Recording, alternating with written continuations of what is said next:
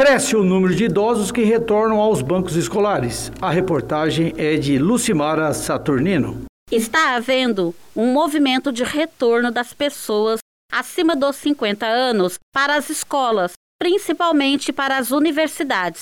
Segundo o Censo de Educação Superior de 2019, mais de 27 mil idosos fazem cursos universitários no Brasil.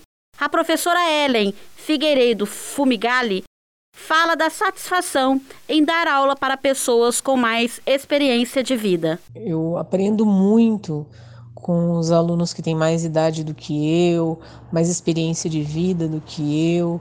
Uh, eu acredito até que eles me ensinem mais do que eu ensinaria ou do que eu ensino para eles. É, eles têm histórias de vida, concepções, uh, é, pontos de vistas muito diferentes uh, dos alunos que geralmente a gente atende. Então, isso enriquece demais a aula. O Brasil tem 8 milhões e 900 mil pessoas com mais de 50 anos que passaram a vida sem saber ler ou escrever. Porém, esse número deve diminuir, já que muitos adultos estão retornando aos, ou buscando, pela primeira vez, escolas e cursos desde alfabetização de adultos até cursos superiores. Rafael dos Anjos Silva é professor de educação básica da EJA, Educação de Jovens e Adultos.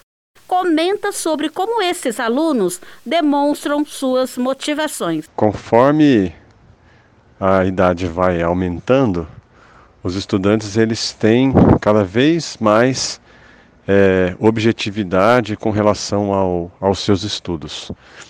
O que a gente tem percebido, por exemplo, é que eles, esses alunos às vezes eles retornam em função de uma questão específica, né?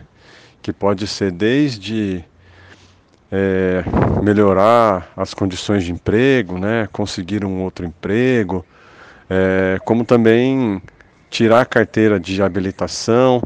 Então, eles trazem sim motivações muito mais objetivas. André Romão Polverel, de 50 anos, está cursando a segunda graduação. Formado em administração de empresas, ele é aluno do curso de Direito da UNAERP e confessa realizar um sonho antigo.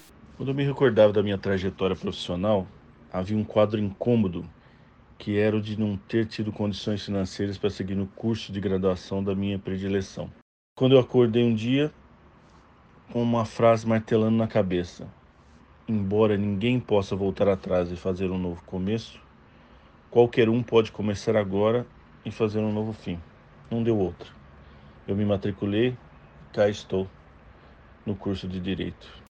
Segundo cientistas da USP, Universidade Federal de Minas Gerais e PUC do Rio Grande do Sul, continuar aprendendo ao longo da vida, manter o cérebro em atividade, ser sociável e otimista pode aumentar a reserva cognitiva do cérebro, podendo prevenir doenças como Alzheimer, além de trazer mais sentido para a vida.